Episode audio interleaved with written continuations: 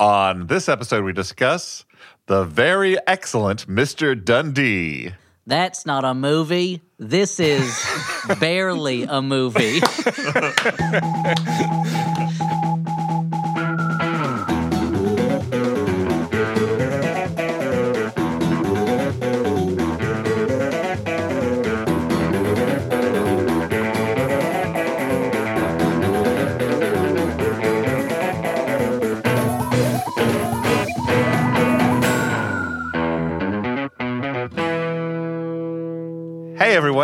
Flophouse. I'm Dan McCoy. Oh, hey, Dan McCoy. It's me, Stuart Wellington. Oh, wow. hey guys, you're here too. It's me, Elliot Kalin.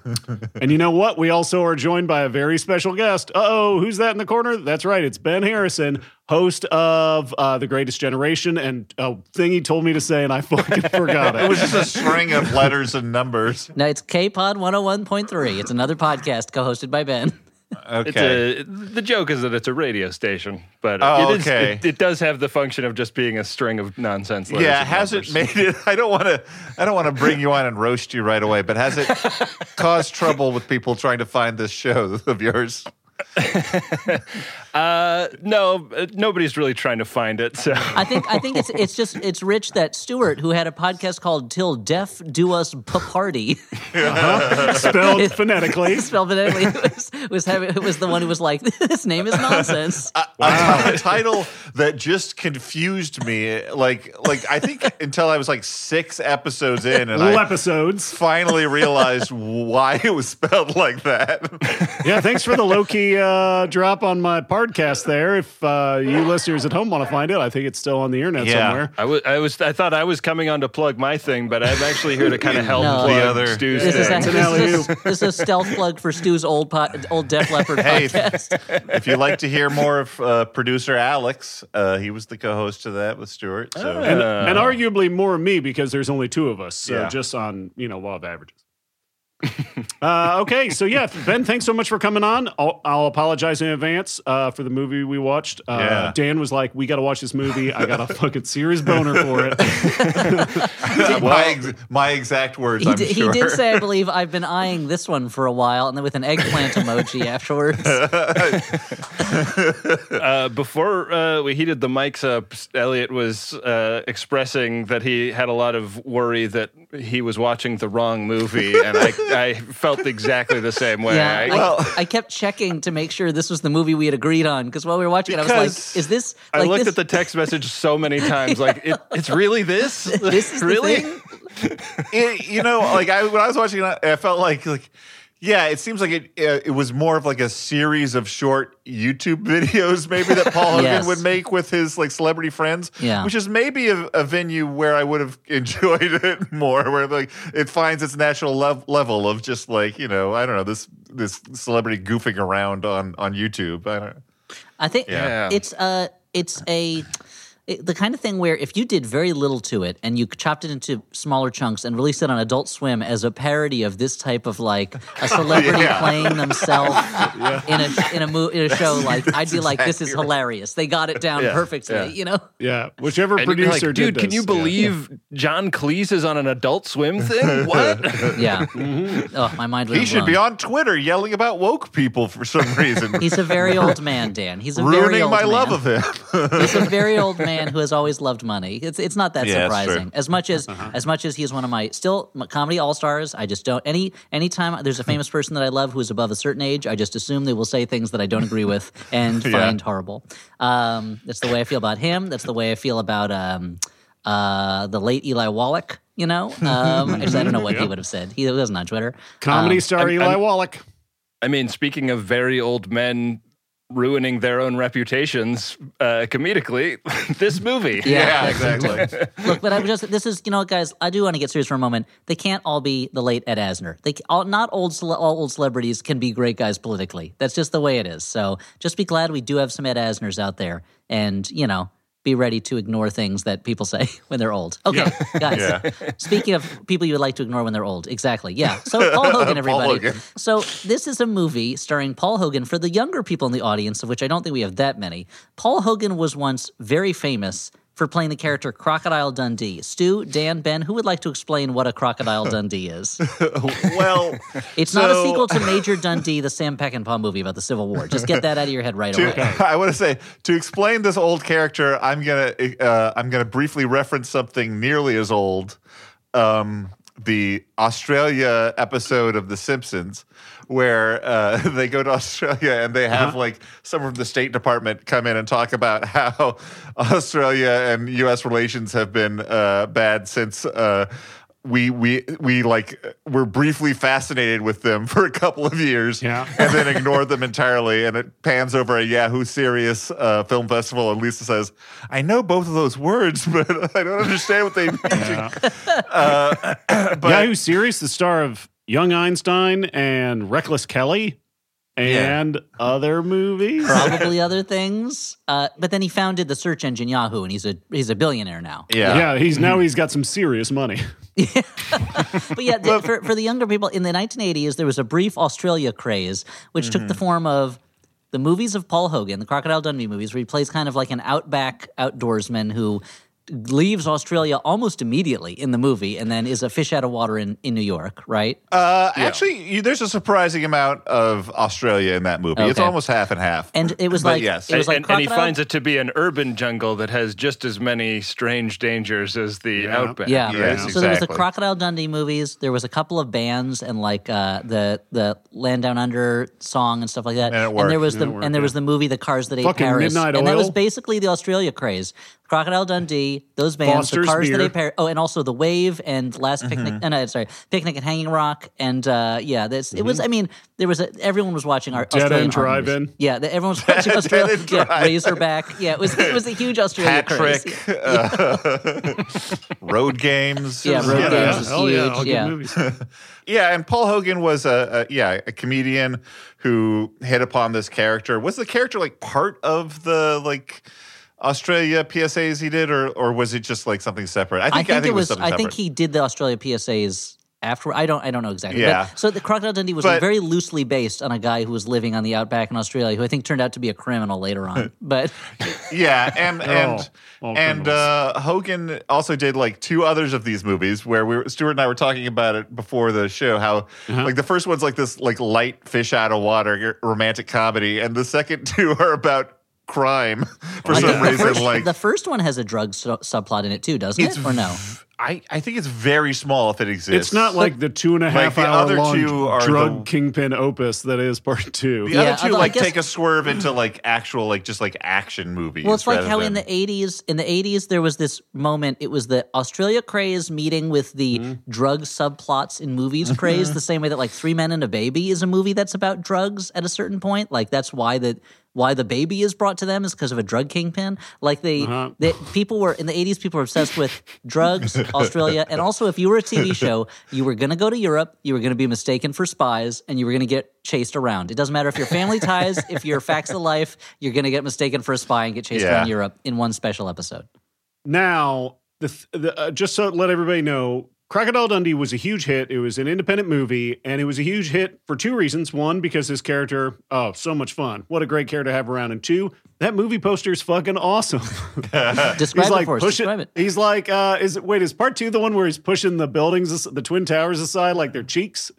No, I think that's I think that's the original. I think Oh, it's yeah, supposed to be like like like high grass in, in a forest, not, not not like some butt cheeks. not butt cheeks that he's spreading apart. I guess to pleasure New York. okay. Well, Yeah, it was. It, many people call it the original goatse, but uh, He was originally called Crocodile Goat Sea. Yeah, that was the original. yeah, I, I don't know, Elliot. The, the poster does have that tagline: "This summer, Croc gives the city a good rimming." So that was yes, that was the original. That's right. Yeah, that was the original one. it's occurring to me the poster for this movie is a reference to that, right? Because he's got Yes. the two wedges of the inflatable uh, Croc- pool croc. Yes. uh, Mhm. It's in re- the same position. It's very much Mm-hmm. an homage to the original. Uh, the guys, this is this is '80s talk. This is not Crocodile Dundee. I just had to mention I had a breakthrough recently when I realized that they remade the movie uh, "If Looks Could Kill" as Spider-Man: Far From Home. Yeah, yeah, yeah. yeah. Uh, and and I was like, wait a minute, hold on. I can't. I was just matching those movies up two up in my mind, those two movies up in my mind, and it was like um, perfect. The end of Usual Suspects. I dropped my coffee mug and it shattered everywhere. Now, when you say breakthrough, do you mean like psychological breakthrough? Once yeah, you had exactly. this Yeah, realization? it, it really it Yeah, helped me a lot with my issues. Uh, so, guys, But should we? I just well, sorry, I just want to say like Paul Hogan, uh, you know, never able to replicate the success after the Crocodile Dundee character. You Not know, with in Lightning Jack. Not with what? Almost an angel. he was all? in. He was almost an angel. You know, I think he's done some stuff that are like back in Australia, smaller movies that we don't know about, but. But this movie is about you know him being a has been, and uh, we've given you all this wait, according, to, background. according according to Wikipedia, it says he played himself a couple years ago in a movie called "That's Not My Dog!" Exclamation Oh, point.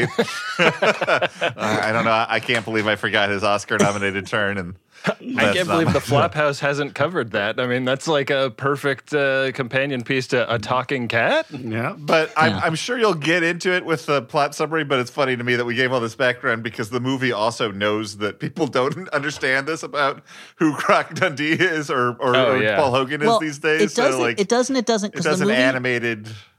the the, mo- the movie is. We'll get to it, but but the movie is both takes place in a world where Paul Hogan has been out of the spotlight for years, and also takes place in a world where Paul Hogan is still one of the biggest stars in the world, and everyone recognizes him and wants to know what he's doing. It's a. It's It's very, Sure. it's very much a dream world where Paul Hogan is still famous. Chevy Chase is a beloved, nice man that everyone loves, and and so forth. Okay, so let's start at the beginning. Okay, Paul Hogan, he is 80 years old. Now he's 82. By the time they're making this movie, I think he was 80. He's tired of being confused for Crocodile Dundee, which, to be honest, if you if he wasn't wearing a name name tag that said Paul Hogan, you would not recognize him as Crocodile Dundee. Yeah. Mainly because he is 40 years older than he was when he played the role, but still, Yeah. he looks great in great shape. Uh, he's in the Hollywood Hills, uh, being peer pressured by some tourists to stop a rattlesnake because they think that he's Crocodile Dundee. And uh, the snake lunges at him and he hits it with a stick, and la- that uh, launches the snake towards a woman's face. And of course, the story is all over the news, as any story involving Paul Hogan is, is bound to be. And this, Yeah, like this, four different entertainment outlets. I mean, I think Yeah. it's, it's just a symptom of the 24 hour news cycle. To be People honest, I enough. mean, in a news of the weird way, like if so- if Croc But it's, but it's not being presented as news of the weird. It's being someone's presented as scandal in Hollywood. Like, like you imagine that this is the top story, and the second story is that like Charlie Sheen killed somebody. Like that's the level of importance they're giving this this story. It's also it's also set in a world where people still get their entertainment news from like Entertainment Tonight or like Access Hollywood type shows, Yeah, as opposed yeah, to through yeah. Twitter, where you then have to like search for the original name of the person so you can find out what story people are reacting to Yeah, with their like, Why is everyone so mad at Jake Gyllenhaal this weekend? yeah, exactly. something about a scarf. He stole a scarf. I don't know. Uh, so uh, it's the stories all over the place, and this is the movie goes through these cycles of Paul Hogan getting into situations where he gets himself into some kind of trouble, and then it gets all over the news. And he keeps saying in the movie, he's like, "I just." I always, I, you know, they're like, stay out of trouble, Paul. And he's like, I just find myself in these situations. And it's like, Which he does. Yeah. which he does. Uh, they recap his life story over the opening credits, I guess, about how he was the most famous export from Australia. Uh-huh. We see we Yeah, see briefly is- see Ben Mendelsohn, which made me very happy. Yeah. I mean, Yeah. there's a The- number of cameos from from Aust- It's really funny because throughout the movie they have cameos from Australian actors who clearly were asked like, "Hey, would you do a five second joke about Paul Hogan?" And they were like, "Yeah, sure." And then footage taken out of context of American celebrities where it's being repurposed as if they're talking about Paul Hogan, which I thought was really funny. Um, so uh, he, he disappeared from the public eye after Crocodile Dundee 2. Suddenly, we're back in LA. And a weird thing about this is that the the buildings, whenever we're in a sky sky uh, line shot of LA, have CGI posters on them for fake movies, which was a strange Oh. choice. It was just very weird. Um, but anyway, Paul's manager is who's the daughter of his original manager isn't happy with the snake incident. And she's like while they're driving on a very green screened drive through LA she's like hey you got to be on your best behavior. The queen wants to knight you and give you a knighthood. And he's like oh I don't want a knighthood. I don't need that. And she's like come on it's the queen of England. You got to take it. And uh, they drive past this kind of very crappy crocodile Dundee impersonator out out on uh, on what uh, outside the, the theater in Hollywood. And he's and Crocodile Dundee gives him the stink eye. He's going to have to deal with that guy later. But he doesn't want the knighthood. He just wants to retire because I guess when you get a knighthood, you have to work forever. Like, is he Well, worried that the- he'll have to be called defend up? England. He's going to be called up to defend England from a dragon at some point. Well, also that's that's the you, you put your finger on like the fundamental uh, weirdness of this movie that I wanted to get into, where like.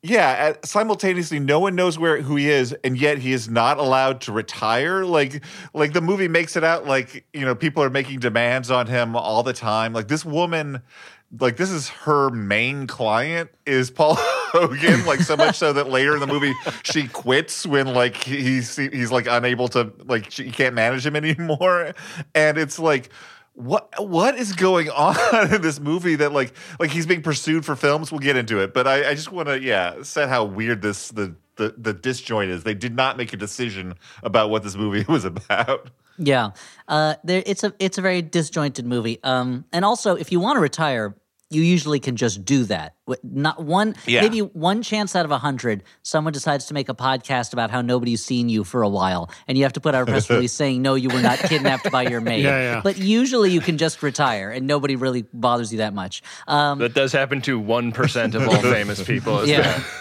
which I mean, from the public which eye is and people make a statistically podcast. that's thousands of famous people over statistics. It's a very small percentage, yeah. Uh, and, and there are a few times when they keep calling Crocodile Dundee the most successful independent film in history, which I don't know if that's true. I think it by- was huge it was, but like in a uh, world return with on investment i what don't I've know always heard- halloween maybe is what I always heard was one- that Halloween or Deep Throat were the mo- that Deep Throat was the most successful in terms of budget to pay off because it cost very little because it was essentially uh, an assault and and made a ton of money, but all that money went to the mafia. But the but I, but maybe maybe they could have just said one of the most successful. I don't know. Anyway, it doesn't matter. It's a movie. It doesn't. Are they worried get, about getting Pinocchios from the Washington Post? I guess I shouldn't be so so worried about it. Uh, he goes to meet some studio executives who are really excited to meet him, and everyone on the lot recognizes him. Uh, and of course, this is LA, so everyone gets very over the top. Complicated health smoothies that are delivered by a guy with a beard and a man bun, and it was like, is this is this like a, a stealth pilot for like an LA Portlandia type thing, like where it's just a making because it's a very it's a stale joke, uh, but they take a long time to do it. Um, and there's not that many other like LA jokes in the movie, so it's I don't know. It feels like a sketch movie at times. Anyway, It, um, it felt like uh, maybe somebody watched like a few episodes from season one of Curb Your Enthusiasm and were like, okay, I think I, I got it. I think we could do that. I know what Los Angeles is like. Yeah. These executives have an amazing idea. They want Will Smith to play his son in a new Crocodile Dundee movie. And Paul and Paul Hogan keeps trying to tell them it doesn't make sense because Will Smith is American? No, don't worry. He can do accents. Every, you know he's about to say black each time, and they keep cutting him off. And then multiple black people join the meeting d- while he's trying to say this. And the it's one of those things where it's like you have to just believe everybody in the world grew up watching Crocodile Dundee because they're just so overjoyed to be in a meeting with Paul Hogan, which appears to be happening in the lobby of a building. They didn't even have him into a conference room or something. And finally, he tells them uh, that finally he says, "No, he can't play my son. He's black," and that immediately puts a chill over He the gets meeting. in trouble. He yeah. gets in trouble. It's, such like a weird, like straw man, uh, cancel culture, like attempted humor here, where they're like, "Well, this this could happen. This is what happens: is that people are too caught up with this bullshit, and that he can't even say what everybody is thinking. And it, I don't know, it fucking sucks. It's stupid. It and also, sucks. And it's it's it's I re- couldn't believe that they like they went through the scripting and development process on this movie and nobody was like, "Hey, maybe we should take this out and put something in that makes sense." Because like there, there's no like internal logic to the joke even. Like No. there are so many examples where a white person and a black pe- person can be in the same family, and this movie like doesn't know that. no. But there's like a possibility. because they, Well, and it also doesn't know that like yeah, like that that is a common thing that happens, but these execs if they were going to cast Will Smith would say like explain like like know that this is an old man and give him a reason why this is like happening I mean, or the, saying the ironic thing is that if Dan, they, Dan's defending Paul Hogan here. No, no, I'm saying this is I'm not they're I'm- taking advantage Dan, of this what the hell? old man. Oh my I God. mean, again, I'm I'll, not, sir. I'll, I'll go to my I'll go to my old man rule, which is old people say offensive things. Uh, Yeah. But th- it's really you are supposed to be on the movie wants you to be on Paul Hogan's side and see how ridiculous this concept in is, which is stupid. It is not a ridiculous concept. But also in real life, I don't know how much you guys have dealt with executives at major media companies. In real life, this is Oh, how the meeting off. this is how the meeting would go. it would go like this: Hey. We've got Paul. We've got Crocodile Dundee, and we've got Will Smith. We want he wants to play Crocodile Dundee's son, and then the sta- the studio executive would say, "But he's black. He can't be his son." Well, no, no, no. We'll say, "But I don't understand it." You're gonna have to have a couple minutes in that movie where you explain how a white guy could have a black son. okay, I guess we'll do that. Which is and so and you would write and shoot a scene where that is where it's like, well, you know, ever since you adopted me from from the orphanage in America or something like that, and then you would cut that scene before you released it. That's how it would work. Studio executives are the one who are, ones who are like, I don't understand this. You got to explain Yeah. it to me. Not And Paul the studio Hogan. executives would be like, "Can we also write Paul Hogan out of this movie and just have Will Smith? Is that mm-hmm. possible?" Well, that's the other thing. If Will Smith wants to make a Crocodile Dundee movie, that movie's getting made. I'm sorry, Paul Hogan. You're- Exactly. even if you're not going to be in it, it's still going to be. It's, it's going to be called Son of Dundee, and he's be like, "Yeah, my dad died. A crocodile ate him. Anyway, it's my adventure now." yeah. Now I have to get revenge. it's weird though because like this movie this it sets you off on this tone of like oh god is this movie going to be like this weird screed against cancel culture and the thing is like this is the one time in the movie where like paul hogan's character like deliberately like like it's it's not a weird misunderstanding oh, Okay. is what I'm saying. Like like No. he says the thing that they're mad about, and that's you know what happens. Whereas the rest of it, it's all like weird misunderstandings. So it's like, are- what are you railing against, Paul Hogan? No, the idea one- of like misunderstandings. I this don't one, like. they understand exactly what he's saying. Like, there's yeah, there's no, Yeah. Well, I mean, and it's a different. At certain, uh, there's at least one time where it's like, well, if Paul, Hogan is railing against against uh, railing against signage that's not clear enough, maybe like he would have known he was in the wrong place if he had paid attention. But okay, uh, he goes home to his dog and his son. Uh, his son is too busy for him. He seems to be running a nightclub out of his bedroom. Uh, and this is a long running gag where his son is running multiple businesses and is very talented at everything and does not have time for Paul Hogan. And it never really culminates in anything. It's just a running gag, you know. it never culminates in anything, and yet it was one of my like more favorite gags in the movie, just because it was done so casually and not Yes. commented on. yeah, it was almost it was never underlined. Uh, Paul he never turns to camera and says like, "I should be more involved in me son's life." yes. Now, what Dead accent on. do you think that was, Ben? I just, I'm just Yeah, that was kind of like crocodile crocodile beetle. Like a little bit. oh, it's a little hard here in Leprechaun goes Australia. to the outback. Yeah. they wanted Paul Hogan and they got Paul McCartney. Oh. I'm a bit of a crocodile Dundee doo. Anyway, so uh, so Paul Hogan he talks on FaceTime with his granddaughter Lucy. She believes in him. She always will. And then we know Paul isn't racist against black people because he's palling around with his best buddy. You know it, Reginald VelJohnson, who I did not recognize at first because he didn't have a mustache. Yeah. yeah. Yeah. I want to. I probably want to. got sick of getting all the all the paparazzos. So Now- Yeah. Cut that thing off. I would like nothing more than to talk about Reginald VelJohnson. But So before let's we do, do, it, Dan. Let's. Oh, okay, Before yeah. we do, I have one It's question. your podcast. No one's stopping you from talking I have about one RVJ. question. Did you have the problem that Audrey and I had, where like we are so used to like lazy like signifiers in movies that as soon as it cut to like an overhead shot with like uh like conga music playing, and I saw Reginald VelJohnson with a pork pie hat, I'm like. Oh, did he go to Miami? like I feel like the language of like Did they film splice in footage from an are- episode of Burn Notice into this? Here's- like we were I- well, confused. it did confuse me why they were suddenly at a street festival, and my guess is literally that they called Reginald VelJohnson's reps and said, "Would he be in this movie?" And they said, "Well, he's at a street festival right now, so if you want to catch him, go ahead, bring your camera." Just getting some fry bread. You gotta, Yeah. you gotta come fast. But uh, the but yeah, it's it's and they also run into Olivia Newton John, who's another old pal of Paul. It makes sense; they're both Australian, right? And Yep. she wants to set Paul up with a friend of hers, but first she convinces him to come to be at a charity event that she set up for kids at an orphanage or something. And uh, Paul he goes to get some groceries, but then his car is stolen by a fake valet. He gives his car his keys to a guy dressed as a valet. Turns out that's just a car thief. Uh oh! Don't worry. We've all been there. That guy will come back. yep. Uh, and Paul, he sees the fake Crocodile Dundee from the lift car, I guess he's in, and he says, Hey, stop here. The Crocodile Dundee impersonator does not recognize him, and he get into an argument. And then the impersonator's kids, who are dressed as crocodiles, jump out and start. They're little kids. They start attacking Paul Hogan, and people assume that he's fighting children. Suddenly, he's all over the news again for strangling a child. I do want to. I like. I want to highlight one moment because, like, I feel, I feel weirdly compelled to highlight it when I do think something works briefly. Go for film. it. Yeah, give give them the credit. the I did laugh due, when yeah. when like the impersonator has like a big like cardboard knife and he goes, "My knife's bigger than that," and Paul Hogan's like looking on in disbelief as the one thing everyone remembers from Crocodile Dundee is There's a, butchered. there's a couple. T- I mean, there are a couple jokes in the movie. There's a joke later that I laughed at, and there's a musical number later that was better than Yeah, it I like- had any right to be. Yeah. yeah, Yeah. Absolutely. Uh, so he's all over the news again. His manager's upset. She's like, "You got to get this knighthood. You're gonna, you're gonna jeopardize your knighthood." Because you imagine, yeah, QE two is just constantly watching entertainment news, being like, hmm, I mean, how, how could she miss it? There is wall to wall Paul Hogan coverage. Yeah, that's true. That's fair. That's fair.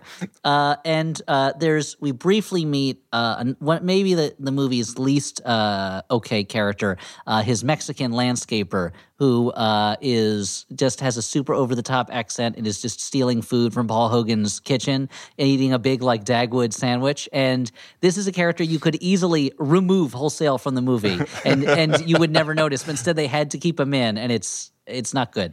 Um, Lucy calls and she's like, I heard you were going to be a knight. Is that true? I'm so proud. And he's like, okay, you know what? If you want me to be knighted, I guess I'll go through with it. I guess I'll accept one of the highest off, uh, uh, uh, honors that the Commonwealth can provide, you know. Um, I mean, I can I can watch a movie with a reluctant hero. Like I've watched plenty of those, but there's something very interesting about a movie that's trying to convince me that I need like not only that Paul Hogan is somebody that I should be paying attention to, but he's this like reluctant hero. So I'm like, I don't I didn't care about him before the movie That started. was also like Audrey kept having this problem, which is like, are we supposed to sympathize against with him against like his manager who's trying to get him to do like this charity function? Like, I don't understand. also, that, that the, the Queen of England is like, I want to give you a knighthood. And he's like, eh, I don't know. And we're supposed to be like, yeah, I stop want to make bothering this old sandwiches in man. my I mean, unless you're taking a principled stand against, uh, you know, uh, the the royalty. Yeah. And there are Hey, people. Leave Paul Hogan alone, the institution of monarchy. and there are people Yeah. who do that. I think I think uh, I think John Cleese is on record as saying that like if he was offered a knighthood, he would turn it down and that kind of stuff. Whereas Michael Palin, for he ate it up. He just he just took it, well deserved. Good job, Michael Palin. Um, Good job, Mikey. well, good job, Mikey P. And uh, now he doesn't want to be a knight. Uh oh. Unfortunately, a knight is coming that his way. That's right. His good friend Wayne Knight, Newman from Seinfeld. Talk about things that can be lifted wholesale from this movie. His- so Wayne Knight is like, my wife's mad at me because I've been singing too loud at home practicing for my Broadway premiere. And apparently the song he's singing in this Broadway show is Hello My Baby, Hello My Honey, the Michigan J Frog song. And so he's like, I need a place to stay because my wife's mad at me. Don't tell her I'm here. And he just runs Yeah. upstairs and starts singing Hello My Baby, Hello My Honey while tap dancing as loud as possible, which makes it really hard for Paul Hogan to take a nap. And I got to tell you, there, there are ways to do a joke where someone can't take a nap because it's loud. Go watch the movie It's a Gift. There's a whole sequence where W.C. Fields is trying to take a nap and people keep bothering him. It's hilarious. This is not, they don't really pull it off here. I don't know. The idea of Wayne Knight tap dancing to "Hello, my baby" was pretty, pretty funny. I, the, I, the one thing I liked about this was there was a there's a shot like overhead on his couch when he first lies down, and there's one pillow on the couch and then two more down on the floor. And I was like, what's going to happen with those pillows down on the floor? And then Wayne Knight is suddenly tap dancing upstairs, and I was like, perfect. He can make a head sandwich with those extra pillows. And did he? Yeah, it was it was a plant and payoff. It's classic, Classic movie Hogan. magic, you know. the thing about Paul Hogan. Paul Hogan is like uh, Jacques Tati. It's all all the math is right there on screen, and you're watching him put it together, and it's and that's where the fun comes. You know, um, yeah, he's uh, Paul. He's the got Swiss watch. yeah, this this movie is a real intricate mechanism. So many interlocking gears that have to be calibrated just so. Uh, so that, it's that night. Paul's got to go to the charity event that Olivia Newton-John talked him into. He has his driver, who turns out to because I guess his car is still stolen. His driver turns out to be John Cleese, who explains he's now doing this because he lost all his money to prostitutes. He says. Um, John Cleese drives him to a, a, a big event. There's spotlights everywhere. There's a red carpet, and uh, uh oh, too late. He notices he's taken Paul Hogan to the Black Talent Awards, and Paul Hogan on the red carpet explains to reporters he's there to help all the less fortunate people who are inside who didn't have it as easy as himself, and he offends the reporters because it sounds like he's saying black people are less fortunate themselves. It is yet another time that Paul Hogan has decided to step his his uh, his crocodile skin boot into the racial minefield that is modern America, and, and it doesn't it doesn't work very well. It's just not No. it's not very good. Uh, but not It's but all. It's all. That's the thing. It's all context. That's the thing. That's what he's trying to explain. Is that people have to understand there's context, and that when he is sitting at home in his uh, massive L.A. mansion huge eating mansion. sandwiches, Yeah. uh, that we should be more considerate that he just wants to take a nap. Now, Yeah. now here's, the, here's the question I have for you guys. Here's, I mean, he's basically Dagwood Bumstead. He's taking a nap. He wants to make big sandwiches. Uh, he keeps running sounds into the mailman. He works for Mister uh, for whatever the guy's name is. Dan, what's Dagwood's boss's Uh, name? Weatherbee? No, no, Thank that's you. No, uh, that's, Principal Archie. Weatherbee from the Archie comics. Yeah. Yeah, who am I thinking of? Uh, Hold on, I'll, I'll let me look it. up Dagwood boss. Mr. Spacely. Mr. Dithers. That's who it is. Dithers. Mr. Dithers, yeah. Mr. Julius ah. Caesar Dithers. I didn't know that was his first and middle name. they And he's really- got a fucking dime for a wife, man. What the fuck? this reminds me. Recently, we were at, like Audrey made a reference to a Dagwood sandwich or like Dagwood eating big sandwiches, and she said, "It's the one thing people remember about Blondie. Name another thing about Blondie." And I was, I was dismayed at how many things I could name about Blondie. I mean, that is to be fair though. That is it's asking you a question about an old timey comic strip. Is Yeah. you're gonna get? I mean, you know that Blondie started as like a she started as a flapper. she was, yeah, she And- was a flapper, like and he- society girl, and he was, and he a- was rich, and she he married her and got cut off, and then it became the story of him eating sandwiches and not having sex with his gorgeous wife. Uh, much- getting all the time. interrupted also from naps by Yeah, the annoying true. kid next door who would just walk in. Mm-hmm. and he he didn't ever want to work, right? He wanted always to nap and not work. Yeah, I mean, he Sounds would to go to work, and he was always late for work, and he'd run out and bump into the mailman. These are the Because he's of always like styling his fucking hair like that crazy shit. He had uh, he had a teenage son and a teenage daughter who looked just like smaller versions of them. Yeah.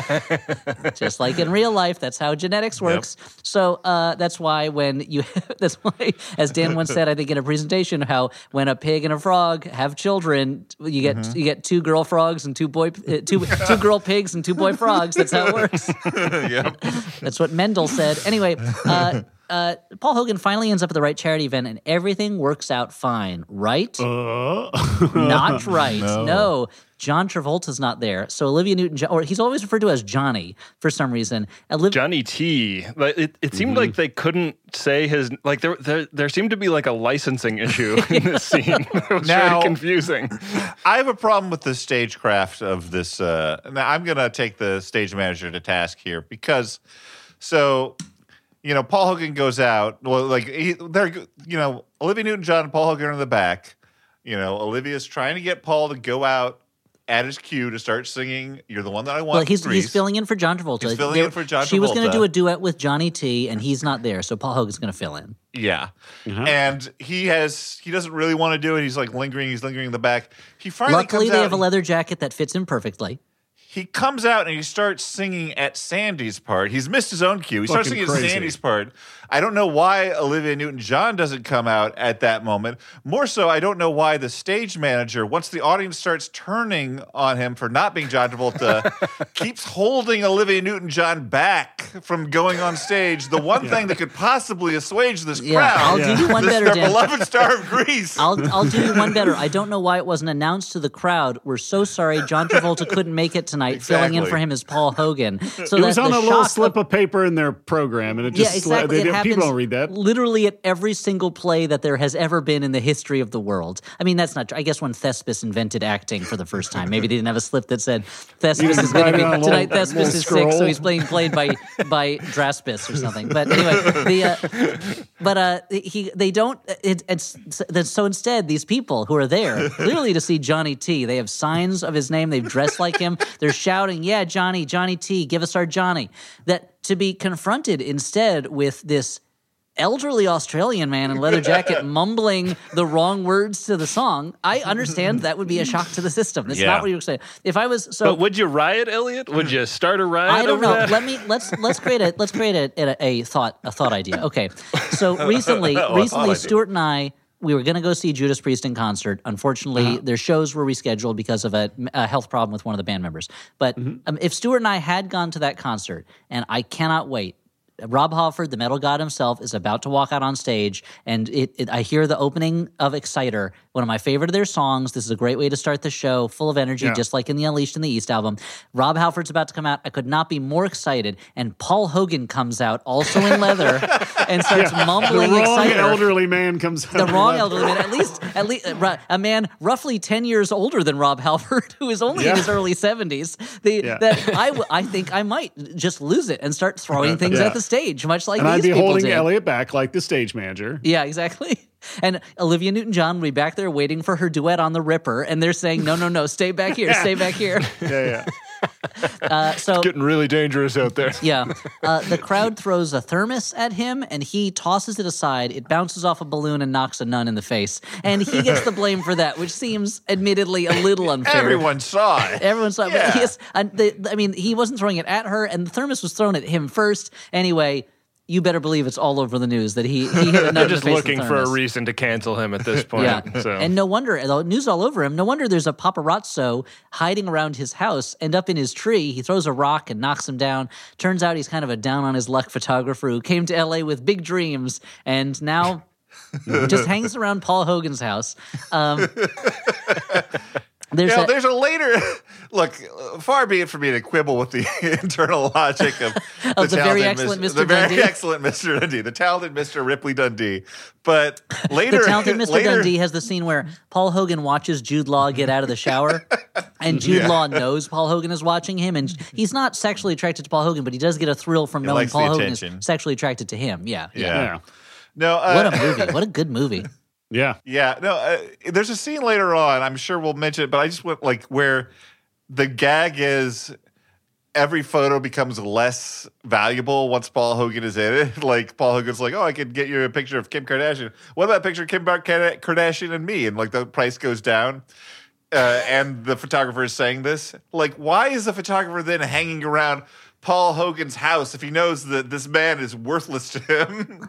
like, I know this is a, logical hurdle that it's too high for this particular movie. I mean, clear, why didn't but- why didn't Darth Vader blow up Leia's ship instead of trying to No. walk his way through right. it to where the Death Star planes are? Disbelief. It's called drama, Dan. It's called drama, Mm-hmm. but it's a, I'm also he. It's very clear he's not good at being a paparazzi. Like he's bad Yeah. at it. So, uh, but you're right. It doesn't make sense. Uh, he watches on the news. But he is good at being a fine art photographer, but he just doesn't know it yet. Oh Yeah. yeah. we'll see that. We'll see that. He's gonna miss his. He's one of these guys who becomes an accidental art star. Uh, He's also one of these guys that I thought I could safely ignore at the, when he like shows up in the movie because I'm like, oh, this movie's so filled with like pointless diversions and mm-hmm. cameos and mm-hmm. whatnot. Surely he will not be important to the rest of the movie, and it becomes very important later on. yeah, he Deadly becomes a major character, and he looks But- like a friend of mine. So I kept thinking that he was the friend that I, that I, I was like, he's in the movie. This is great for him. Oh, But I kept thinking he, looked, he was Nick Swartzen, I thought so too. but he's not. it does. I He went does and look checked like him IMDb. too. Does look like him too. Yeah. Uh, uh, Paul Hogan watches uh, other Australian actors slag him on TV. There is a funny joke about the movie Lightning Jack. I thought where he goes, he goes, uh, he goes. Someone's like, much like Lightning Jack, no one is laughing, which I thought was funny because it's not a good movie. Uh, and know, and there's like a there's a brief uh they're interviewing people and they briefly interview the like villain from the later Saw movies and I'm like he's Australian what's going on there that was pretty that was cool for me and yet Geoffrey Rush nowhere to be found. Amazing. No. Yeah. yeah Casanova Frankenstein himself himself, very Australian, not there. So, um, Paul, he misses Australia. He's looking at real estate in Australia, beachfront real estate, and it keeps getting bought out from under him. Which, at this point, it's like you seem to be rich, Paul. You should just take the take the plunge. Just make an offer on one of these houses. You know, stop waiting.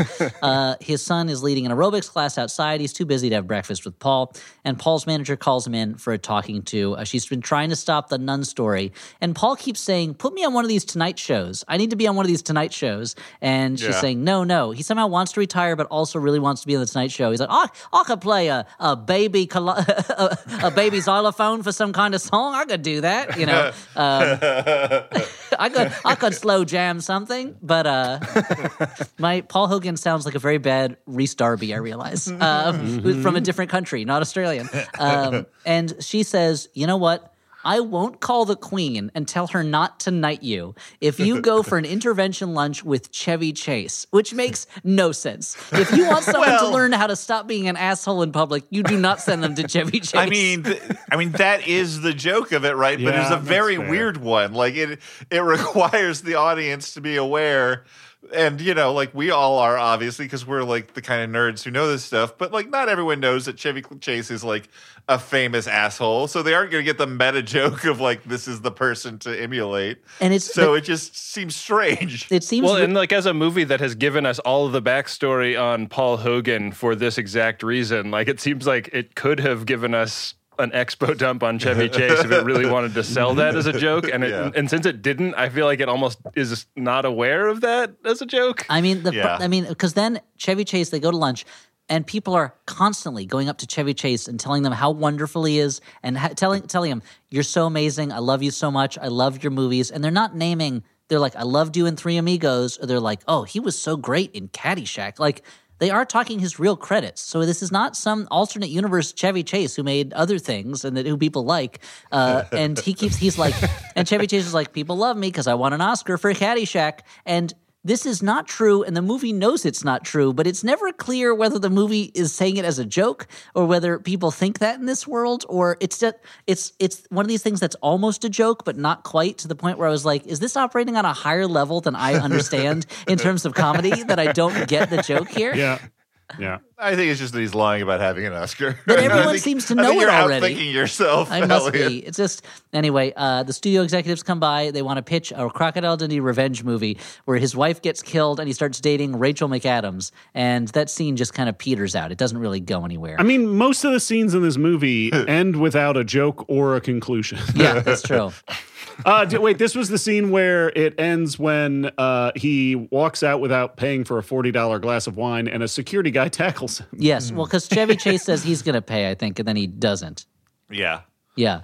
Uh, and Chevy Chase does the thing where he's like, you can get away with anything when you're as beloved as I am. Watch this. And he knocks his fork on the ground, and a waiter picks it up and goes, Oh, I'm so sorry. And Chevy Chase is like, Oh, yeah, it's it fell all right off the table. Can you give me another fork? And he's like, See? And I'm like, So that's what you're getting away with? It's like that every now and then you knock a piece of silverware onto the, on It the was- floor? Like, Wait, it was a Yeah, plate. yeah. He broke a plate. Yeah, but you could still get away with that. I, No, I know, I know. I just like it's it's it is a measure of difference that you've like actually shattered something Yeah. than like. A oh, did he fork that- did he break a plate? Yeah, yeah, because if a fork shatters, you got well, bigger there- problems. I mean, unless a fork makes a shattering like noise when Mr. it hits Freeze the must be in your Oh, I missed the. I missed the shattering noise. I apologize. I mean, maybe if there had been a shot, but I guess in the budget they didn't have room for a plate to be broken. So, Yeah.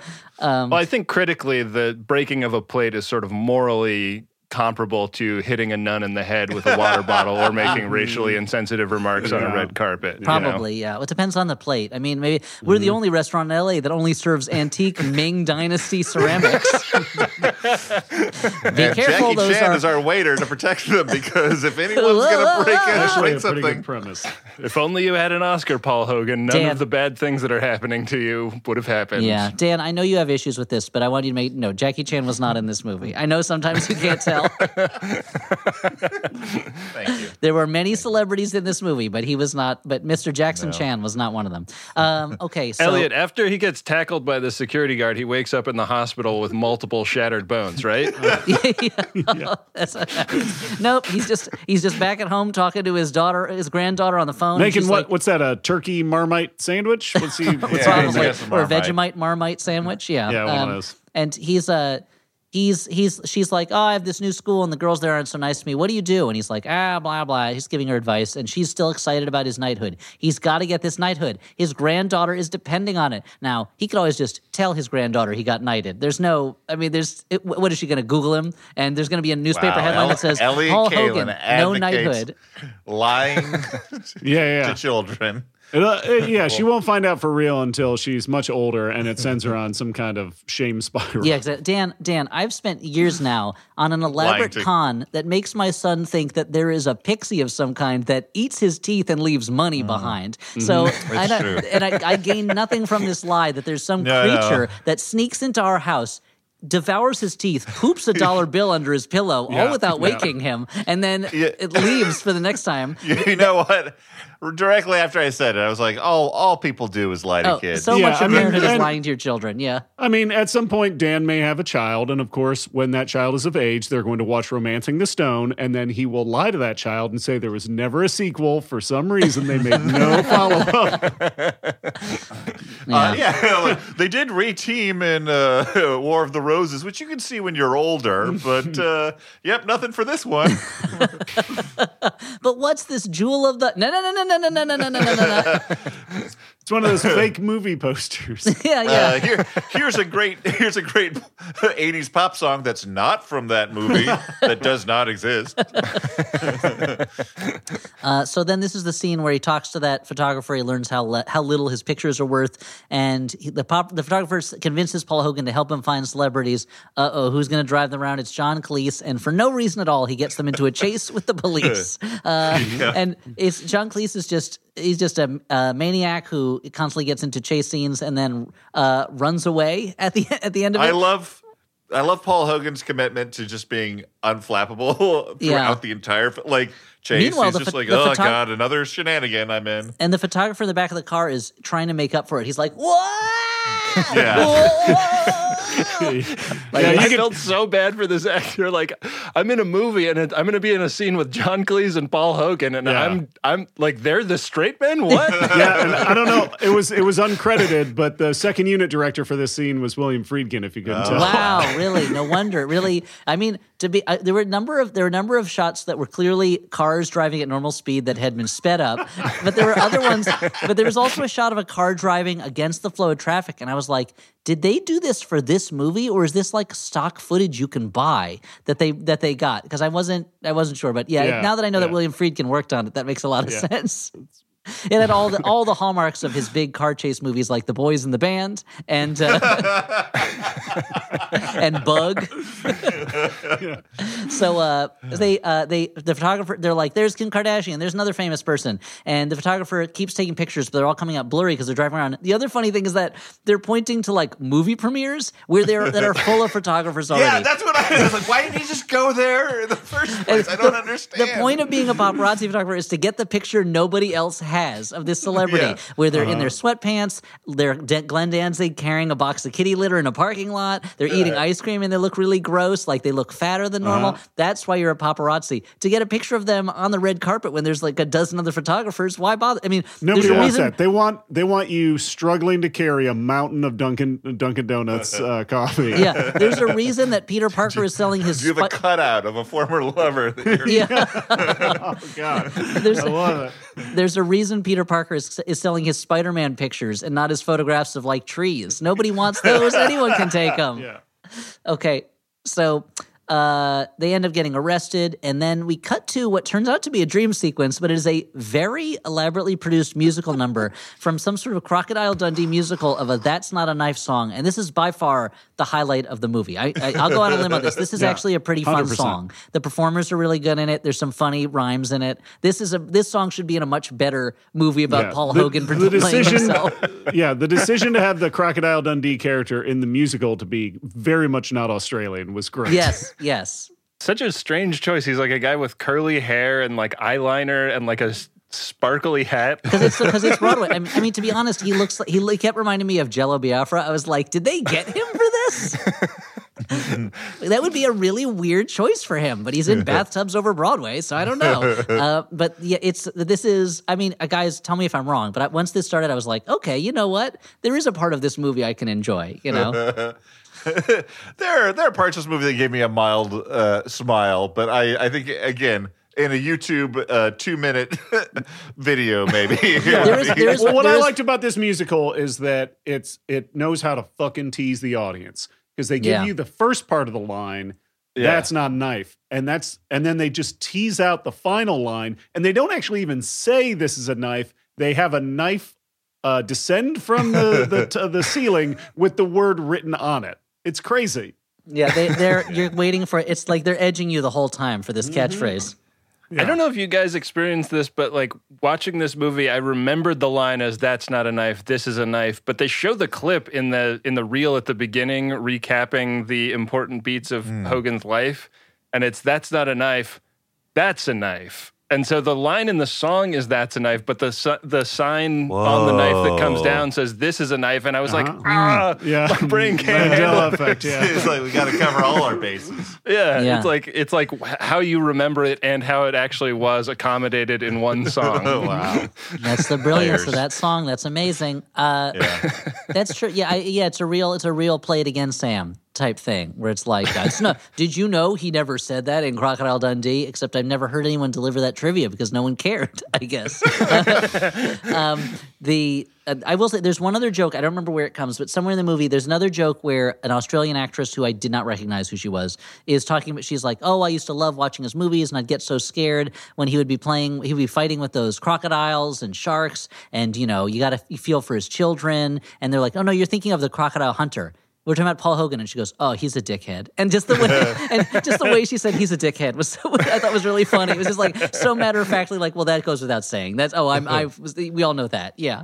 Um, anyway, so Paul wakes up in prison. He dreams the whole musical number. His manager bails him out. I guess he will face charges at a later date. Although knowing LA, maybe never. Um, celebrities, you know how it is. So. Um, Wayne Knight, back to his house and back to the Wayne Knight C story in, in this sitcom of a movie, where Wayne Knight's Wayne Knight is like, my wife is coming over. Don't tell her I'm here. And she comes to the door, and Paul Hogan is lying. Oh, I haven't seen him. I don't know. He's not here. And she's like, Are you sure he's not? I wanted to thank you for having him here. I know he can be a handful. And then Wayne Knight just shows up and goes, Hey, honey, and they kiss. They're not mad at each other at all. And she and she's like, How dare you lie to me, Paul? And it's Yeah. it, the the scene. It makes no sense. It's like. it's it is like the level of trolling that our editor Alex did to me the first time I met his parents is we were having dinner together and he goes, "Hey mom and dad, Stuart would like to say grace." And I was like, "What the fuck are you doing?" yeah, one can only one can only assume that this whole ruse has been some sort of elaborate sex game they have. Oh, maybe. where they shame Paul Hogan. Yeah, because they're kissing pretty hard. Yeah, they have they have a Paul Hogan embarrassment fetish. Yeah, Yeah. They steal the chocolate chip cookies and go back and do unspeakable things with them. yeah, yeah. Uh, Paul he loses his knighthood for obvious reasons. I mean, getting in a car chase with John Cleese is just not okay. His manager quits. She says, "I think maybe I'll go. I'll go back and do what I want. Something for children. Uh, what that is is left up to the future. We'll find out later." Two weeks later. He's packing his house up. He's decided to leave Los Angeles. That's right. The Crocodile Dundee run is over. He's going to slink right. back to Australia with his tail between his legs. The thing that it seemed like he wanted to do from the beginning of the movie, and nothing was really stopping him. He's finally doing. His goal, his stated Act One goal, is now the Act Two rock bottom moment, and it doesn't make any sense. It's like at He also has a very long beard in this scene, but that's just a gag. well, that's a gag. He takes his long beard off and puts it in a box. But the it's like if in the movie Rudy, he was like, "I want to play football," and then at the end of Act Two, he's on the field and he's like, "Ugh, I've never hated myself more." I've become what I set out to become. I've become what I most love. Ugh. so uh, the if, if the beginning of Star Wars, Luke's like, I want to get off this planet, and then by Act Two, he's like, I miss Tatooine. I wish I was back with my aunt and uncle. Oh right, oh right, they were burned to a crisp. Right, right, right. Sure. Uh, so uh, I kind of forgot that by the end of the movie. I'm not so sad anymore. Um, is it? And I will say it's another. It's a measure of how masterful that movie Star Wars is. That it never occurs to us that it takes place over like a day or two, and he is totally not grieving for his aunt and uncle anymore, and he's become a Jedi Knight after a day of training. It's amazing. Um, what a movie! And it just doesn't occur to us. Uh, okay, Olivia Newton-John decides to cheer him up by setting her up by setting him up with this friend of hers. They meet and they're really into each other right away. It's a sweet little first date scene that gets interrupted because the valet bandit, that's right, the guy who stole his car, is in the middle of mm-hmm. stealing another car Uh, Paul Hogan gets handed a can from a grocery shopper. and Because if there's thro- one thing we know about Crocodile Dundee, it's he throws cans. Yeah, that's- maybe that's the guess that- thing from the movie. I don't, I don't remember, remember. it because I guess in the America NES does it. I the- the guarantee. They you. Crocodile showed the Dundee- clip at the beginning of the movie. Did they? Uh, the Crocodile Okay. NES game? Maybe he's throwing cans at bad guys. I don't know. Yeah, it's an upgrade. You got to upgrade your weapon that he throws a can, it flies through the air for roughly 45 minutes. And Yeah. they, and they keep cutting between Crocodile and uh, Paul Hogan, the guy running away, and a kind of homeless bag lady who's running. And I kept expecting the can to hit her by accident and for it to be another mishap. But instead Mm-hmm. it hits the What was she there for? I Oh, don't no, know. no, that's that's what. Is that the that's red what- herring? Yeah, that that's is the must- mislead- That that is why it was there. Because they're, they're setting you up to worry that it's going to happen. but it's again. not Yeah. funny enough or dramatic enough. Just have him throw the can and have it hit the valet no, it thief doesn't. in Yeah, the it doesn't make any sense. It does, No. doesn't need to be there. Anyway, it hits the valet. I, maybe maybe she's It a ghost that appeared on, on screen and they didn't know she was in the movie. You know. So the crazy thing is, it hits the valet man in the back of the head. His head shatters, brains and blood go everywhere, and people start freaking out. Yeah. Yeah, and Paul Hogan like looks his hands, now covered in blood. Yeah, the blood spatters hundreds of feet back to where Paul Hogan is standing because there was just that much blood in the guy's head. He didn't Yeah, realize that the valet bandit, his head is just a balloon full of tomato juice. but the, uh, and and he was carrying the all are, rage virus, so all those people are infected. they're oh yeah, yeah, wow! yeah. So this is the, the oh that's right because it's called the very excellent Mustard Dundee. Twenty eight days previous. If only he had done that somewhere that didn't have 10,000 onlookers standing around Yeah. to burst into applause when he hit the gun. Everyone applauds, and uh, Paul Hogan is back on top. It's Yeah, all over the news Everything. because if there's anything we love, it's rebuilding our fallen idols after they do something minor. the all is forgiven stories that are playing on all of the entertainment shows. Well, that's Yeah. that's why all these canceled celebrities are now uh, doing meeting out vigilante justice on the streets. Yeah, yeah. As, as the Chappellengers, they're going out and just yeah. just stopping. Do we bad talk guys. about the fact that there's like a weird amount of footage of on a news show where they clearly repurpose footage of fucking Mel Gibson looking like a crazy person, and I'm like, stop making me look at this.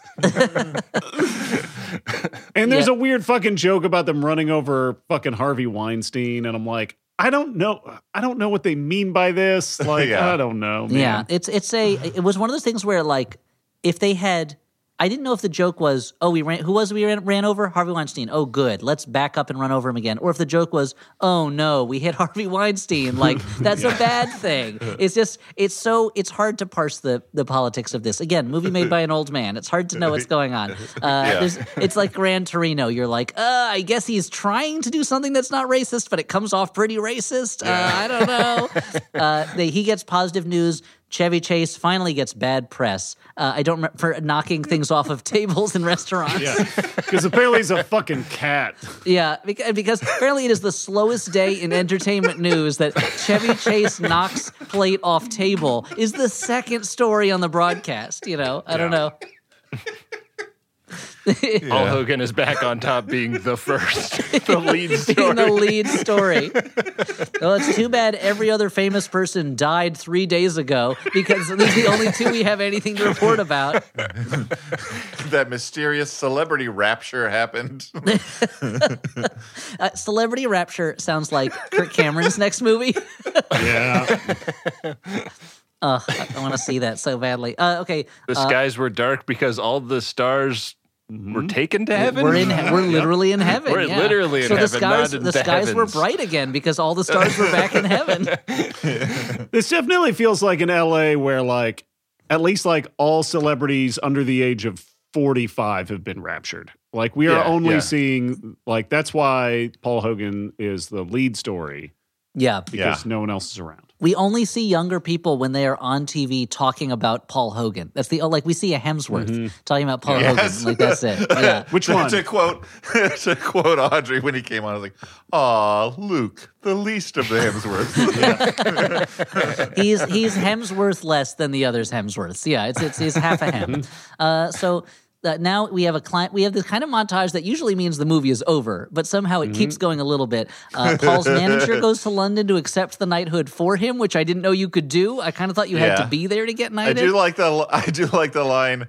Uh, where they're they're like, and now the knighthood for the star uh, because it's the queen's favorite, the star of the queen's favorite movie, Crocodile Dundee three, and the fact that they went with the sequel, I, I loved. What if what if her actual favorite movie was King Ralph, guys? Wouldn't that be fucking weird? That would be weird. It would be weird. Yeah. I mean, she does have a fantasy of finally, you know, hanging up the crown, handing it over to John Oh. Goodman. Yeah, knowing We'll give it to Peter O'Toole. Good yeah. shape. She, she you know? which it, the idea I, that there's so much in that movie that that where they don't really. I guess they don't really know how monarchy works. That like the king can't just name another person. Like you're the king now. Forget it. I'm out of here. But also the uh or maybe he can. I don't know. It's I haven't been done. But that I imagine Queen Elizabeth II sometimes is just like if only I could sit down to take a group photo and end my time on this earth and just leave this torment and never have to worry about Helen Mirren playing me again in anything Uh, and being Yeah, so much being so much better at me than I am at me. Yeah, yeah. When she's playing that level in Hitman 3, she's like, I wish this was me. Now, also, Crocodile Dundee 3 is called Crocodile Dundee in Los Angeles on the poster. So I don't know if it was officially Crocodile Dundee 3, was it? Uh, good. You put it on the bloops page for the Okay, for let's do it. Mr. Dundee. On the- Crocodile, Ne- on Crocodile Dundee 3, the poster is still fucking cool. It's, I mean, it's got Paul Hogan on it, so you know it's cool. yeah. Uh, so uh, we see the opening of a gallery show for the photographer. He has uh, he has a, a- an exhibit It's like a called Maple Mapplethorpe type thing, right? Nope, not at all. Uh, it's Mapplethorpe's photos are very, very posed and also very crisp in their uh, in their visuals, their images. Whereas his are very blurry, and it's called "Life is a Blur," and it's his blurry pictures of L.A. And we see it's implied that I guess Kim Kardashian bought the photograph of her, and his eyes widen as if uh, as if he's Abu looking at that one big ruby in the in the Cave of Wonders in Aladdin. yeah. They had so much coverage of this actor just taking in like big self-satisfied breaths and like Yeah. looking around in wonderment at his own genius. And Yeah. his his mom comes up to him and goes, and I never, nice work. I never thought you'd amount to anything. And he's like, thanks, mom. And it's like, "Yeah, okay, and they're not really a joke there. Like it's just.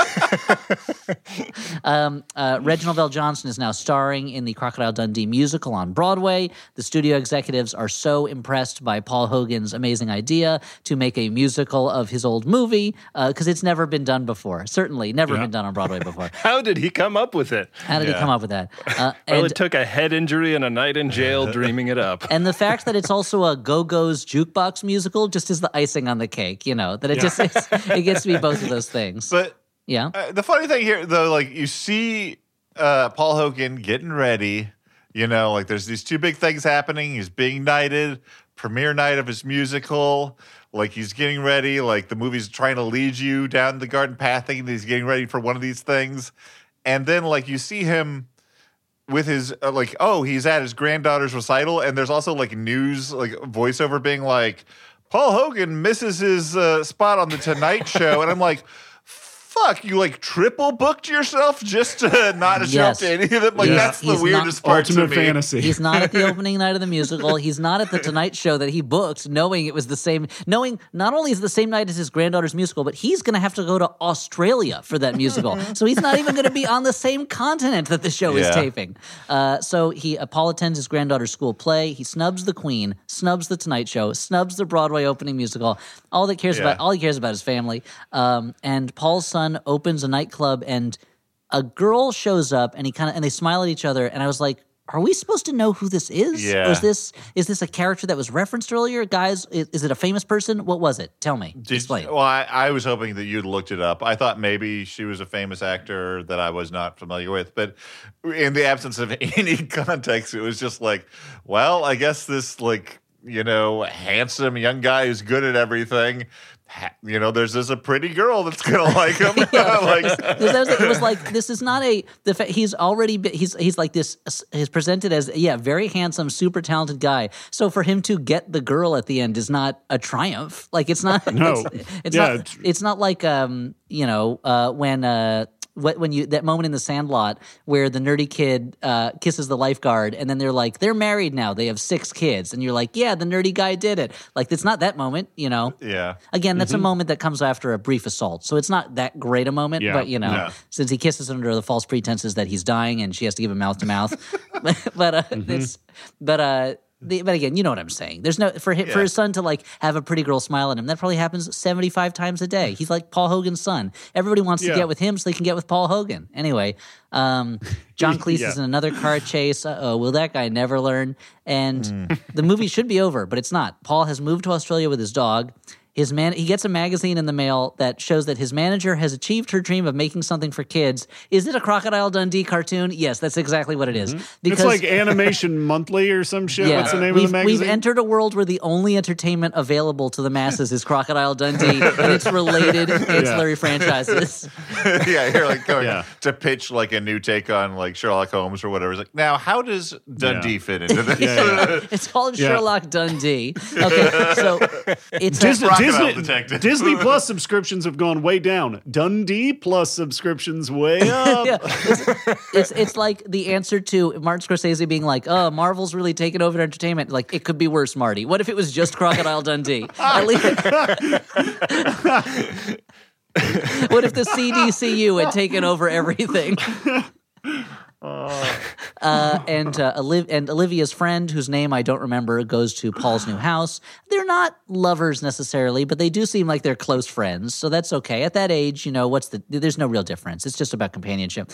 Uh, and Paul is relaxing on the beach while his granddaughter plays with his friends. It looks like Paul Hogan is finally going to get what he's always wanted the whole movie: a nice nap. When, uh oh, who is? Implied to be on the chair next to him because his face is covered by a newspaper and his voice is clearly dubbed in. because they, he didn't want to fly to Australia. Who is it, Dan? Who is it? Uh, Wayne Knight is back. That's right. Wayne Knight is back, or at least his voice is, as again Yeah. they a Yeah. stand in with a newspaper over his face with his A pic- newspaper with Wayne Knight's picture on it. to really drive the bit home. Uh, Now Stuart. Now Stuart. Hold on. There, there- I just wanted. Well, yeah, yeah. He's very frustrated in the movie ends, but I want to ask Stuart a very important this question. is a good question. is, yeah, I want to know the answer to this question too. Did you stop the movie right at the credits again, or did you see the thing that happened? Or did you go to the The mid little credit scene? tag. Stuart's face is in his hands. I feel like such a fucking idiot. so, guys, about five minutes before this point in the movie, I uh, was making coffee and then I left my apartment. Yeah. so come here. So come here. Let's make So, it clear. Stuart, Yeah, did to you not come here to record. Did you not finish the movie? Uh, I mean, what, when does it finish? I Yeah, mean, I think true. it lives on forever. When does any piece You're of right. art It's in all of our hearts. Sure. I think Uh, I think the last the last moment my brain captured from this film was him looking at animation quarterly or whatever in his mailbox, and then Okay. and then his friend walking up, and I'm like, I'm assuming it's over at this point. You al- I- almost I almost assume- did it. I'm like, there's I, I should have assumed because there's so much gold on screen Yeah. that there must have been a little bit of stuff that wasn't Yeah, yeah. I'm- quite up to This stuff. movie did not at all feel like it was struggling to find the ways to pad it out. I'm just I'm just amazing. I'm amazed that Stuart almost made it all the way to the end of this 88 minute marathon. That is the very excellent Mr. Dundee. Um, yeah, well, Uh, uh, yeah. there's a mid credit sequence where he's shaving with a knife, and he goes, and he's dressed as the Crocodile Dundee again, and he goes, "That's not a knife. That's." A bloody stupid way to shave, and then he winks at the camera, and that's it. So it's not. Don't worry, it's not setting up the sequel. Still, Yeah. Oh, okay. Oh, okay. Yeah. I would have felt like an idiot. Luckily, I No, rented it. obviously the part that sets up the sequel is when Sam Jackson at the end of the credits says he's going to rope him into the Dundee initiative. yeah, yeah. Oh right. oh man. Well, that's the nice thing about having rented it is I can go and watch those bloops. I'll, then I'll text all you guys with my thoughts. Yeah. OMG, I can't believe they did that. Hills text us. yeah, yeah, with a, with a with a emoji of a of a shocked cat face. Yeah, And then probably uh, a selfie of me and the screen and holding up today's newspaper so you know that I'm watching it today. good. That for some good. rean has your picture on the on it, but it's also Me- covering your face, so Yeah. we can't really Yeah. tell if it's, It's you. a, it's a picture of me and Wayne Knight. it's headline reads together Shaking again. hands while holding up newspapers of that day when that photo was taken.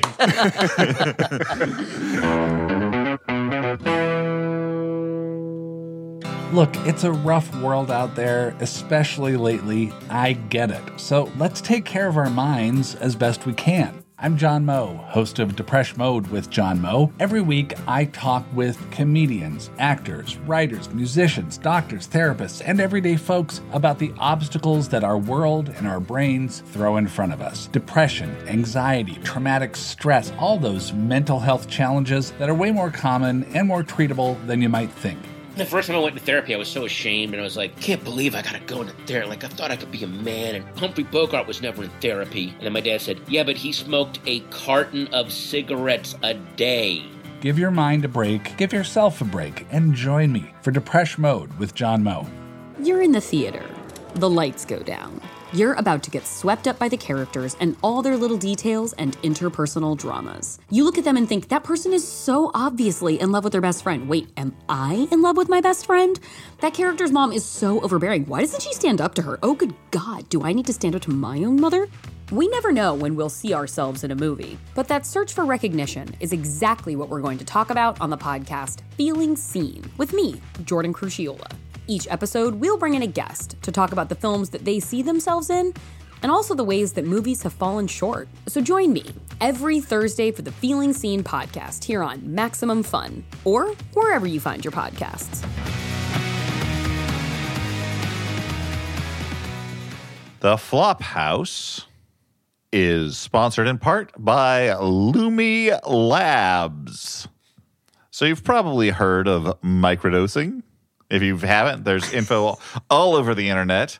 Well, microdose gummies have microdoses of THC, and they just released six flavors of higher THC gummies based on sativa, indica, and hybrid strange strains. Not strange. No. No, not Doctor Strange. Not.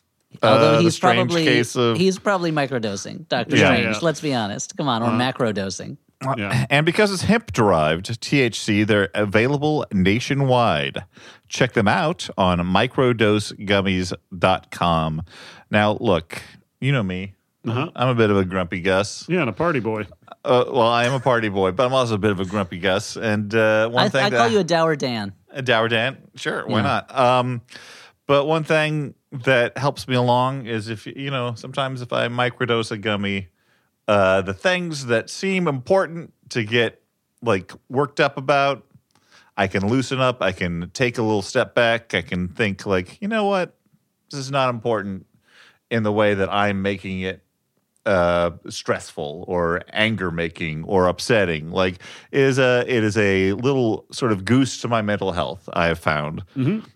And uh, microdose is uh, really different from other hemp products because it contains micro doses of THC and balanced with cannab- cannabinoids like CBD, cannabinoids like CBD and CBG. This way, you can eat just one micro dose and feel a nice mood lift from the THC without getting high. There's a reason that microdosing is becoming so popular for health and wellness. If you want to learn more about microdosing THC, just do a quick search online or go to microdosegummies.com and get them delivered to your door.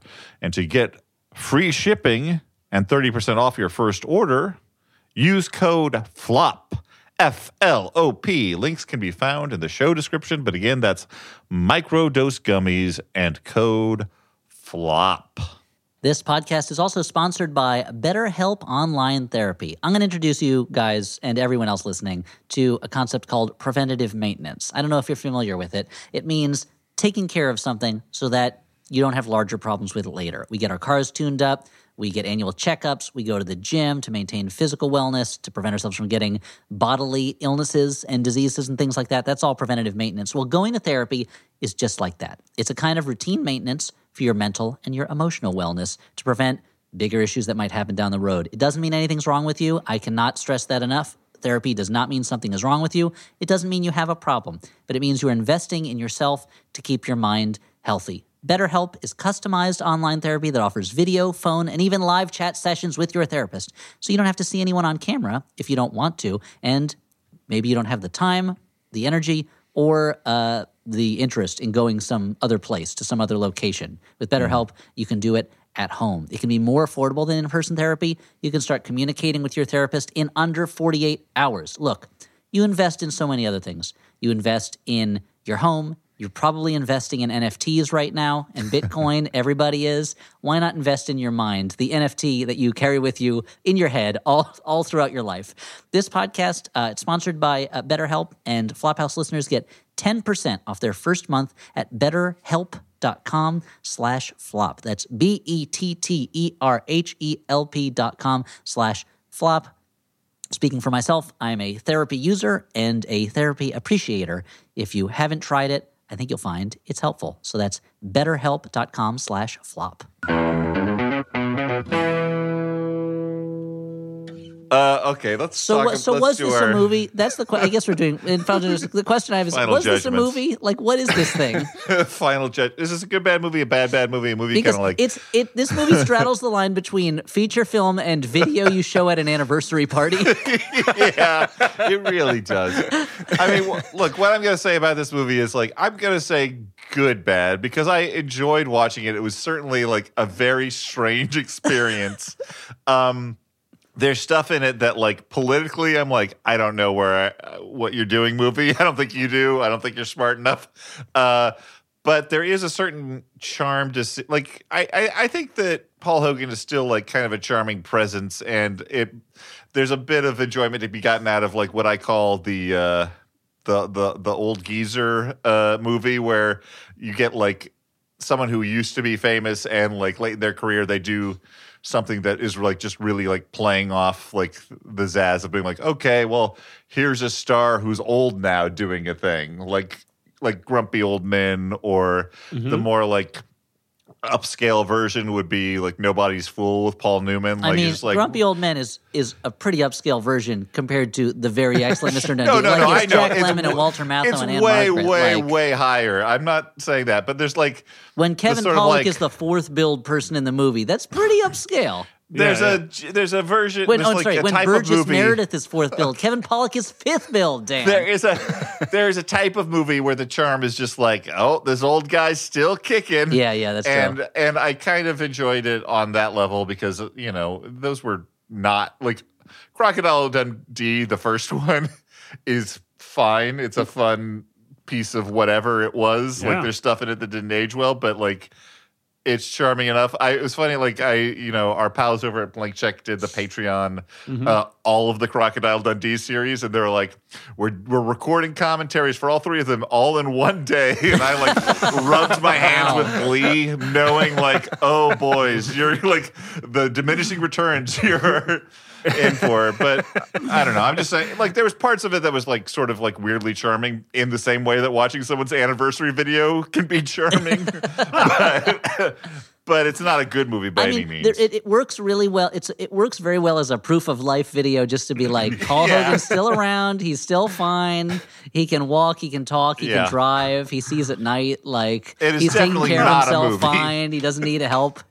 yeah yeah so mild fondness but it's definitely not a movie what do you what do you guys have to say Yeah, I'll. I'll uh, I, I. It's a tough one, but Yeah. yeah. I mean, yeah. I mean, I guess it's a kind of a good bad movie. Uh, yeah. I mean, it's there's not really any jokes. Uh,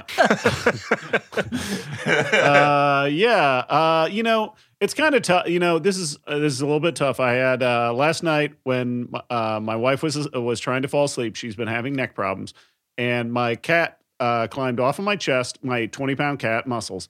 He climbed off of my chest and climbed basically onto her head, and she just started like yelling because it was hurting her neck. So I tried to reach over and push the cat, and instead my hand reached under the cat, and somehow I must have hit hit the wrong button because I managed to express his anal glands, and he squirted fucking shit on my hands and on her pillow.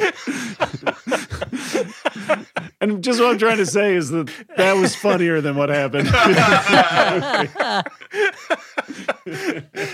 Uh, that does sound funnier than this movie still. Yeah, yeah, very Uh, fair. Uh, yeah, it's a mild good bad. I mean, I'd say that the first third is where the most squirmy, uncomfortable stuff happens, yeah uh, and also is where your mind is racing, like trying to figure out what is even about to happen to you. um, and then once you kind of relax into it, it's like it's It's you know, it's fine. It's just it's kind of it's just it misses so many of the at bats that uh, and it has so like like for for as like thin an idea as it is, it does have like a, a number of setups, and they just like like never go anywhere. And it's like almost amazing to watch something set so many things up that fail to be you know realized at all. You use the metaphor of at bats. It's like if the pitcher is throwing balls right over the plate and the batter is still in the cab from the hotel to the stadium. like that's Yeah. he's never gonna hit him. He doesn't even know the ball's go. He doesn't know the game has started. Uh, Yeah, I'm gonna give yeah. it a. I'm gonna give it a. Uh, I'm gonna say it's a. Uh, semi likable bad bad. I feel like it's aside, aside from that aside from that musical aside from that that this is that's not a knife musical number. It's not it's not that like oh this movie's so painful, but it's like there's no reason to watch it. There's just no re- if you were if you're on a space shuttle and you it, it's a generations long flight to another planet and this is the only movie that's on board in the in the on ship library, then like it could be worse. But if there's no there's so you're- many other there's so many other choices even for good bad movies to watch. Why, what a why bother? diabolical form of torture. Yeah. Unless you're an absolute weirdo like me who texts you both saying, I've had my eye on this one. yeah. Just because it's such a strange cultural artifact. Yeah, there's no need to excavate it. I would I, I would say it's for Paul Hogan completists only. Uh. Yeah, I mean, they'll, I think from now on they'll screen it every year at Hogue Con. Yeah. right? Uh huh. As we all eat our hoagies. Yep, that's the food of choice at HoagCon. Hoagies. Um, the only things to Surprise. watch there are, are the Paul Hogan movies and the Ballad of Cable Hogue, starring Jason Robards. Second Sam Peckinpah reference of the episode, dudes. Nice, Yeah. nice. Well, let us move on to letters from listeners. Uh, you can uh, write us a letter. Yeah, why not? Why not? Why not? Why don't you do it right now? Yeah, nothing's stopping you, or is it? Um, Who's stopping you from writing a letter? Tell us. Write us a letter and tell. Oh, wait, you can't. Okay, how are you going to communicate with us if you can't write a letter? Uh, can you tweet? No, they won't let you Hmm. tweet either. Okay, uh, what Dan? Do you think maybe they can call us on the phone? I'll just give them your phone number. Okay, No, that's don't- Dan don't- McCoy. no, uh, one two three Alex, four five Alex, six. bleep it out. uh, this is from Alexander, last name withheld, who writes, I'll be concise. My first child is due on Christmas Eve. My spouse Congratulations. has You know, My- there was another child who was due on Christmas Eve. tell me, tell me about A very- it Christmas a very Eve a very special child, and that child's name was Humphrey Bogart, born on Christmas Day in 1899. my first child is due on Christmas Eve. My spouse has 12 weeks of paid parental leave. Shout out to paid parental leave. And I will use FMLA to take off eight. Can you recommend movies or audiobooks to experience in 15 to 30 minute intervals between diaper changing, slash feeding, slash napping, slash cuddling? Bonus points if the experience is heightened by a pronounced lack of sleep and or excess of hormones. Best Alexander. That's that's. I'm gonna say right off the bat that if your experience is like mine, you're gonna be like, oh, all this time I'm just like holding a baby or waiting to hold a baby. I'll use that time to catch up on movies. Doesn't work that way. I'm sorry. yeah, your mind will be addled. You'll you, you'll only be able to do one thing, which is curse the gods that you ever chose to continue this benighted race known as humanity. Uh, bring this pox upon yourself. Um, but what do you guys think? What stuff that's good to watch in Well, like I 15 mean, I figured, I figured this would be mostly a question for you. I mean, to the to be honest, I, when when uh the I when my older son uh was was a baby, it just every now and then I'd try to watch a movie in the middle of the night while I was like trying to soothe him, and it wouldn't really work. When my younger son was a baby, there was only one movie I managed to watch that way, and that was Stalker. Andrei Tarkovsky's, uh, you know, kind of hypnotic, kind of boring science fiction film. Uh, and unfortunately, the problem was that part of part of the strengths, one of the strengths of Stalker is the sound design, and I had to watch it with the sound super low because I was trying to get a baby to sleep. So Yeah. I, I was like, I'll watch a foreign movie, I'll read the subtitles, but I still didn't get the full movie. That being Yeah. said, with headphones, I mean, take get find a long book that you really want to hear. And go for it. There's a little book called The Power Broker. It's very long. They'll give you plenty of things to listen to. Stu, Just slap the uh, just slap the noise canceling on your headphones so that the baby doesn't bother you. Exactly. And Stu, what's a, like what's a what's an epic fantasy story maybe or something some real long novel or something like that? Oh, uh, yeah, I don't know. I mean, I feel I was going to try and answer the question about about like movies to watch. I Oh, feel okay. like also don't you don't you like watch most of your movies while doing the dishes? How long do you take doing the dishes? I mean, every time I watch the movies, it's in 15 to 30 minute intervals because I'm doing the dishes while I do it. Yeah. So yeah. the only the, the only I've only the only movies I get to watch all the way through these days are children's movies I'm watching with my kids. So if mm-hmm. anyone has any questions about my neighbor Totoro, I recently watched that all the way through. Yeah, it's great. Otherwise, I'll continue to go back to watching Malcolm X in 30 minute chunks while I do the dishes. Mm-hmm. So your recommendation is all movies. Every movie should be watched that way. I mean, the amazing thing about watching movies that way is that I feel like it gives me a much better sense of whether a movie is hitting certain marks structurally. Because it's like I I know I am this far into the movie. Where am I in the movie? And when it's a really good movie, I feel like oh, okay, I'm I'm as far into the movie as I feel like I should be into the movie. Like the movie feels like it's at the right point. And if it's a movie that's not working as well, there are a lot of times when I'm like, oh, what am I like? An hour, hour and twenty minutes in this movie? Oh, okay, thirty five minutes. No oh, all cat right. has been saved yet. What the heck? They haven't Yeah, saved yeah. the cat. There's a, there, Shelob hasn't shown up yet. every movie has that Shelob moment when Shelob. That's that's classic story circle structure. You got to have a Shelob moment. Sure, yeah. Okay, but Stu, recommend some movies then. I don't fucking know. Like, You're like, I, mean- thought I'd recommend movies. Okay, recommend He movies. pulled I don't the- know, he pulled the football away.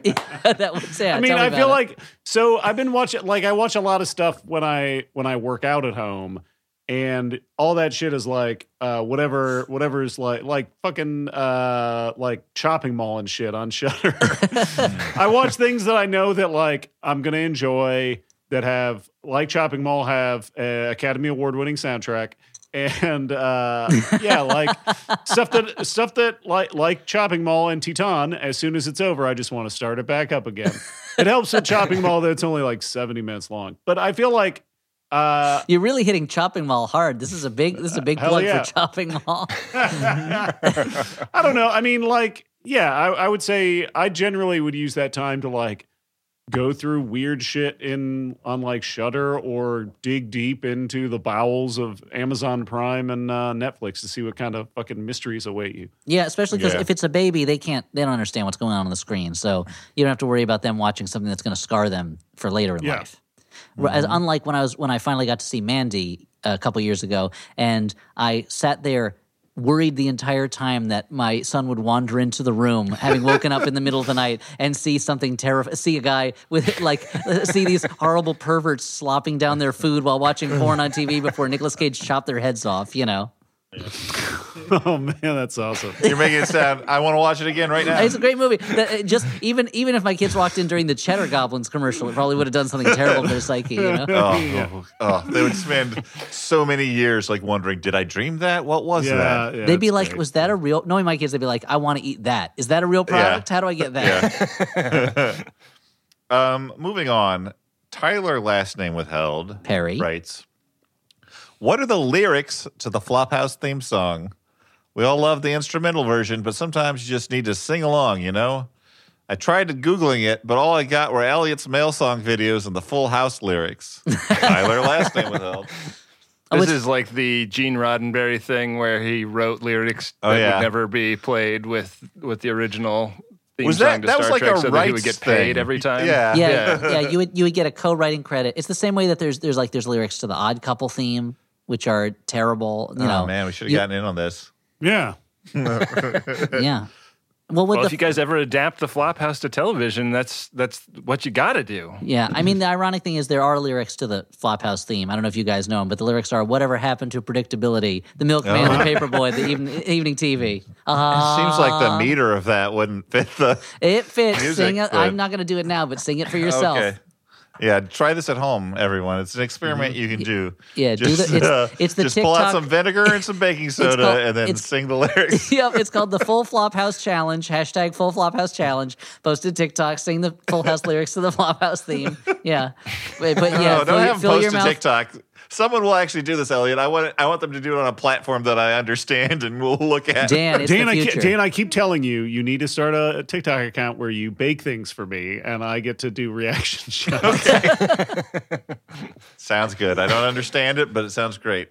Um, let's move on to uh, recommendations of movies that we have seen and would recommend. Um, I will recommend. You know what? Stuart and He's I, He's going to say Mr. Dundee.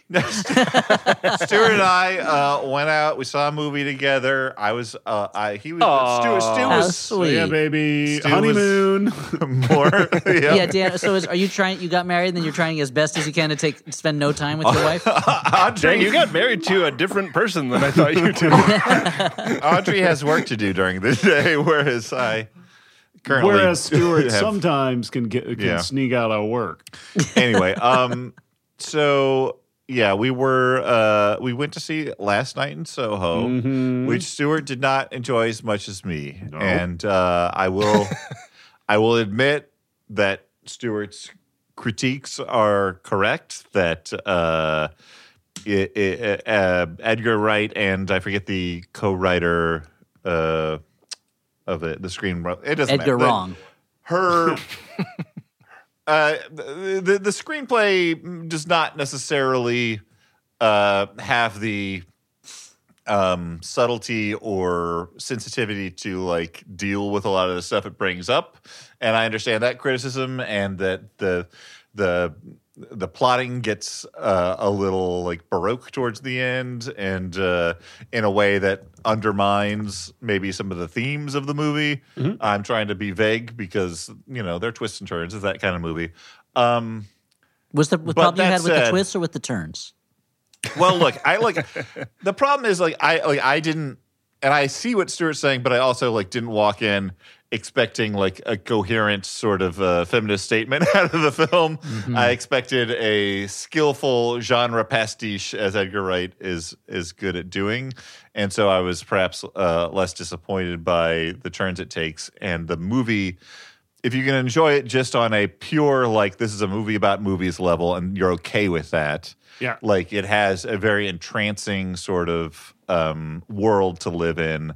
Like Edgar Wright remains unparalleled, I think, at like matching uh, music to action uh, with modern filmmakers, and there's just a lot of joy and skill in the way the world is uh, realized, even if like I don't know the sort of movie it is and the sort of filmmaker uh, Edgar Wright is like combined together winds up with some wonky plotting and themes maybe but I, I i thought it was a lot of fun i've thought about it a lot since i watched it Yeah, I mean, technically, it's it's very good, uh, but kind of like, kind like it. It made me made me makes me think of uh, of Jojo Rabbit, another movie that I did not like from a filmmaker I do like, and I've enjoyed thinking about why I don't like those movies. Oh, okay.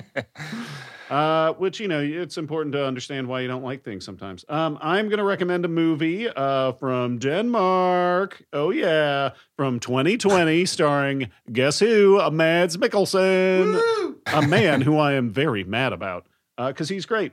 Um, I'm recommending a movie called Riders of Justice. Oh, I gotta It see that. is- It's it's fucking great. Um, it's about a military man played by Mads Mikkelsen who uh, his wife dies in an accident and he returns home to uh, kind of take up his life and help out his grieving daughter. Um, but and then he is approached by uh, a mathematician who explains that math it was mathematically impossible for it to be an accident that it had to be an act of violence and it Oh. leads down this weird uh, revenge. It turns into this revenge story that's similar to another movie that I love recently, Pig. I feel like it subverts a lot of the uh, revenge movie tropes, uh, but it also manages to f- add in, you know, just enough thrills for it to be exciting.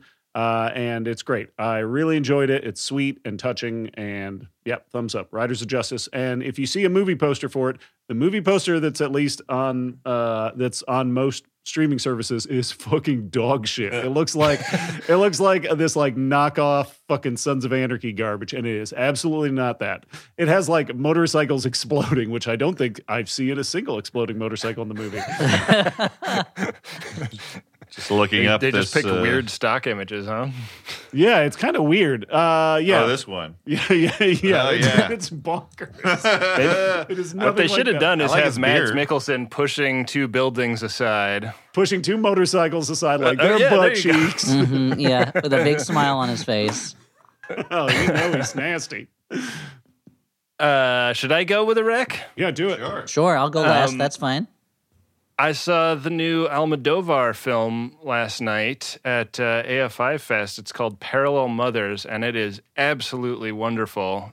Um, it's a uh, it's a sort of a melodrama with Penelope Cruz playing a uh, mom. Uh, you know, she becomes a mother unexpectedly in her 40s, and she meets this young woman who has also become a mother unexpectedly. Uh, I think underage in the hospital, and uh, there's some hijinks to do with their relationship uh, that I don't want to spoil, but there's also kind of a plot running in the background about the Spanish Civil War and uh, Penelope Cruz's family history with that. And it's sort of comparing the sort of lies that we tell in our day to day lives to the kinds of lies that like fascist regimes keep uh, telling. And it is like incredibly powerful. The end, I was just like my I was in a theater and my N95 was like totally soaked when I was walking out because it's like it's such a wallop at the end. But uh, it's it's also just like it's got all of the like things that I love about El, an movie, like all the fun melodrama stuff and feeling like I'm in like a almost like a soap opera for, for long stretches and then uh, and then like realizing that it's all been like building to a, a really mind-shattering conclusion. So, um, really recommend it. I think it's going to be on Netflix in 2022, but uh, if you can see it before then, uh, run, don't walk. I mean, it's not giving us much time. 2022 is almost here. Oh yeah, I Oh, guess I guess Fuck, it is. It is. Get ready, guys. It's almost New Year's. That's right. Find someone to kiss when the ball Well, wait. Drops. Your How- resolution should be to watch Parallel Mothers. How are, how are how is that going to fit into a pair of sunglasses for me? Where are my eyes going to go? One is going to go in the O, right? The two, the zero. I don't Where's know the other sort one of going a, to go? just like a scoop out that a two has that it can kind of go there. Okay, okay, so I guess yeah, I Don't guess worry. that works. Don't okay, worry, I'm Stuart. not as nervous about 2022 now. America's Yeah. best minds have been on this, have been working on this for years. They're ready for it. It's one of the reasons. we- Y22K they called it. yeah, it's one of the reasons we were taken so surprised by the pandemic was that all the CDC and everybody were working on this problem. so I think they've got it almost worked like- out. they have a big whiteboard that says extra I question mark on it. Twenty two zero two zero two question mark. uh, I'll recommend a movie. Finally, uh, I'm going to recommend a movie by a director who I previously recommended a movie by before. I'm going to recommend the movie Working Girls, which is currently on the Criterion Channel. It's written and directed by. Uh, or co-written and directed by Lizzie Borden, whose movie Born in Flames I recommended a while ago, and it's a kind of day in the life movie. It takes place over one day about a woman who works at like it's a boutique brothel in the mid 80s. The movie's from 1986 and how very uh dull most of that is uh and how also very awkward a lot of that is. And it's about her and these other women that work at this this brothel. And one of the things I liked about it was that it is neither glamorizing sex work and making it look like it is a liberating, you know, enlightening experience, nor is it making it seem like it is the, the worst hell that a person can go through. It makes it feel very much like a job. And there were times when I was watching it where I was like, "Ah, I wish I could adapt this into a sitcom about these women basically having to sit around and hang out together until Johns come in and then having to deal with each John's individual weird thing that they need. They can only get from the women who work at this place. And some of it is funny and some of it is really serious and thought provoking. And I just, I really liked a lot. It feels like you are spending time watching some real people living in this space. And the movie, although it's about prostitutes in a brothel, it is very much about what it is like to have a job and to work for a job where you do not control your hours, you don't control what you do during the day, and you're kind of at the whim of a boss who pretends to care about you, but really only sees you as something to be making money from. Uh, so it's ultimately about capitalism, but it was really good. It's, but that makes it sound like it is kind of like an academic treatise when it's actually a really um, entertaining movie. So that's Working Girls uh, from Lizzie Borden.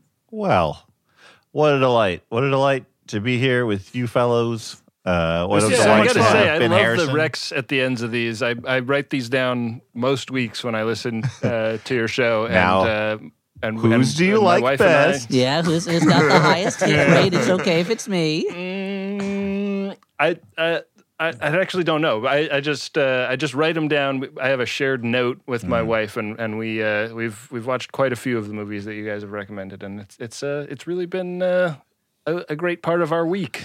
I, you know, I get the flop house, and then I get this fringe benefit. Oh, Thank you. Thanks very much. It's really nice to say. We, uh, you know, sometimes we feel like people just probably fast forward through the recommendations part because, you know, we're not doing our classic jokes that people love so much.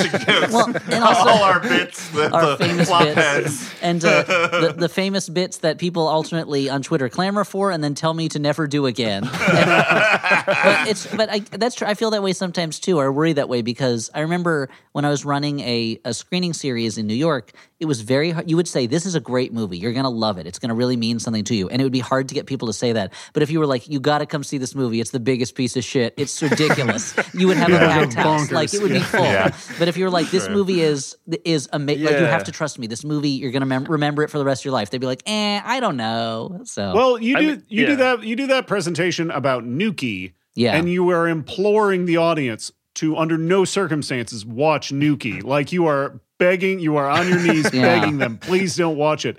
And every person I've talked to after your presentation's like, I gotta watch that fucking yeah, shit. I know. this is a presentation I used to do at live shows about the movie Nukie, the second worst movie I ever saw. Yeah, and it's like it's like this is a bad movie. Don't wait. Don't don't spend your time on it. And instead, I'm writing yeah. this down, Elliott. How do you spell that? Oh boy, like it sounds. I mean, I mean, the, the purpose, the point of the presentation is, I mean, if people want to see it who haven't seen it, the next time we do a virtual show, maybe I'll do that one. But the point of the presentation is that perhaps this movie by is art in a way by making us as feel the discomfort of the main character. But uh, but it's yeah. But people, yeah, they're Yeah. like, oh, ba- a bad thing. I'm drawn to that. Yeah, I live in No, the I wanna- 21st century. Joy is devalued. I need I need the sting of the sting of torture to know I'm alive. As someone who is, I mean, arguably like the most committed to trash of the three of us, in that you know we have a bad movie podcast, and then on top of that, I will. I mean, you'll watch trash for- watch yeah, bad for movies fun, yeah. weekly.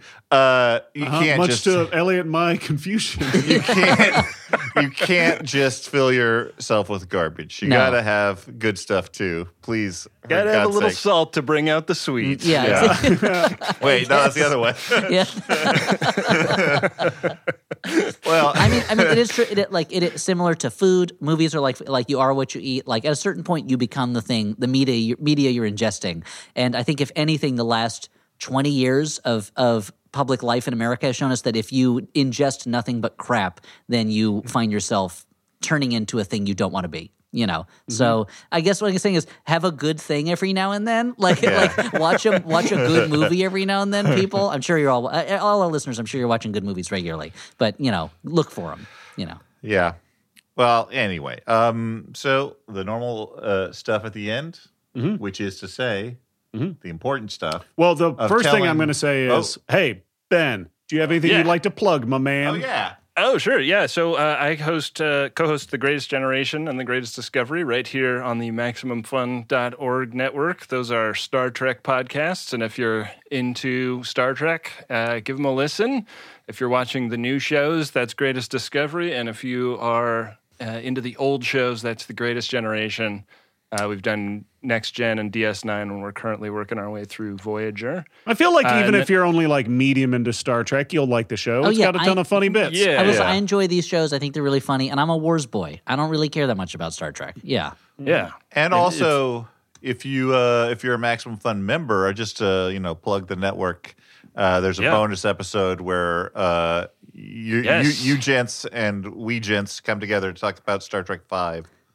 Yeah, one of uh, one of my favorite things we've ever done is the uh, Flophouse X Greatest Gen collabo in the uh, Max Fun bonus feed. Labo. Uh, that was uh, it was it was it was really fun to talk about uh, Kirk killing a Catwoman in a pool table full of milk in that movie. or an And then- elderly and then Spock killing a grifter that is posing as God at the center of the galaxy. Yeah. and an old William Shatner climbing, uh, free climbing up a mountain. That was ridiculous. remembered, That's oh. Um, uh, but I also have a new podcast called KPod 101.3, and that is a show that I'm doing independently with uh, Dan Kennedy of the Moth Podcast, where we play two uh, morning drive time DJs on an alternative rock station in LA in 1998. And uh, our characters are just back from rehab. We we were forced, we were suspended from the air and sent to rehab. So uh, we're two characters that would otherwise have never had a moment of introspection in their life, who are now like back on air and trying to be the the zoo crew that they are expected to be, but are like wondering, hey, are we jerks mm-hmm, mm-hmm, mm-hmm. while they're doing it? So. uh the, the comedy is from that. I uh, both love that, and I'm like, wow, a high concept. Yeah, it's it's it's kind of weirdly high concept, but uh, it's little thirty minute, twenty five to thirty minute episodes. We've had some really great guests. We've had um, Ophira Eisenberg and Jesse Thorn and Ted Travelstead, and uh, we've got some great folks coming up. I'm uh, I'm hoping to rope the three of you in for guest spots at some point in the future, uh, but Oh. you don't have to promise to anything Dan's right pumping now. his fists. That's he's Yeah, excited. he's really- I mean, Dan's, Dan's Dan's, got- either excited or hungry. I can't tell. Could be both. He's ex ex hungry. oh, he's rubbing his belly, so I think it's maybe the second thing. I gotta get some food in this dude. Uh oh, wait, uh, S- Dan, uh, wait, Stuart. I see Dan is looking at you, and you're turning into a big turkey leg. Uh oh no! But I still have my like a- face, right? yeah, yeah. Is that a Zoom filter or is that really happening? Oh my god. Ah. well, that sounds very interesting. Uh, but thank you guys for having me. This Yeah. is a, a real treat. I love your show so much. Thank you for coming on. Thank you, sir. Uh, well, uh, now I will also thank our network, Maximum Fun. You mentioned them earlier. Go to maximumfun.org to check out other shows you might like. Uh, you know whether they're funny or serious. I think the network has a has a a nice kind of a, a vibe that carries through the different shows. So I'm sure you'll find something else that you'll like. Also, thank you to Alex Smith. Uh, you know, check out his podcasts. 'Til Death Do Us Blart is is not extant at the moment, but uh, had Stuart on it, and then uh, he's got the Fast Track Al Dotty's podcast. fast track. Yeah. Uh, but for the Flophouse, I've been Dan McCoy. I'm Stuart Wellington. I'm Elliott Kalan. And for the last time, I'm Ben Harrison. The last time. Boom. Whatever happened to predictability? The milkman, the paperboy, the evening TV. Ah, ah. Very end of the episode, uh, Ben, we will say our names. And Okay. then you will say your name after Elliott says his name. Yeah. You Okay. might do a Yes. fucking bit. You never know this We guy. always He's a wild card. forget. Yeah. We always forget to tell the the guests that they're expected to see themselves out by saying their name, and it's always confusing. It's to just them. an awkward, awkward silence. And then they go, oh, oh, oh me too. And Yeah. then we're like, God, you look like an idiot. Why were you on our podcast? That's the only way we can feel smarter. MaximumFun.org. Comedy and culture. Artist owned. Audience supported.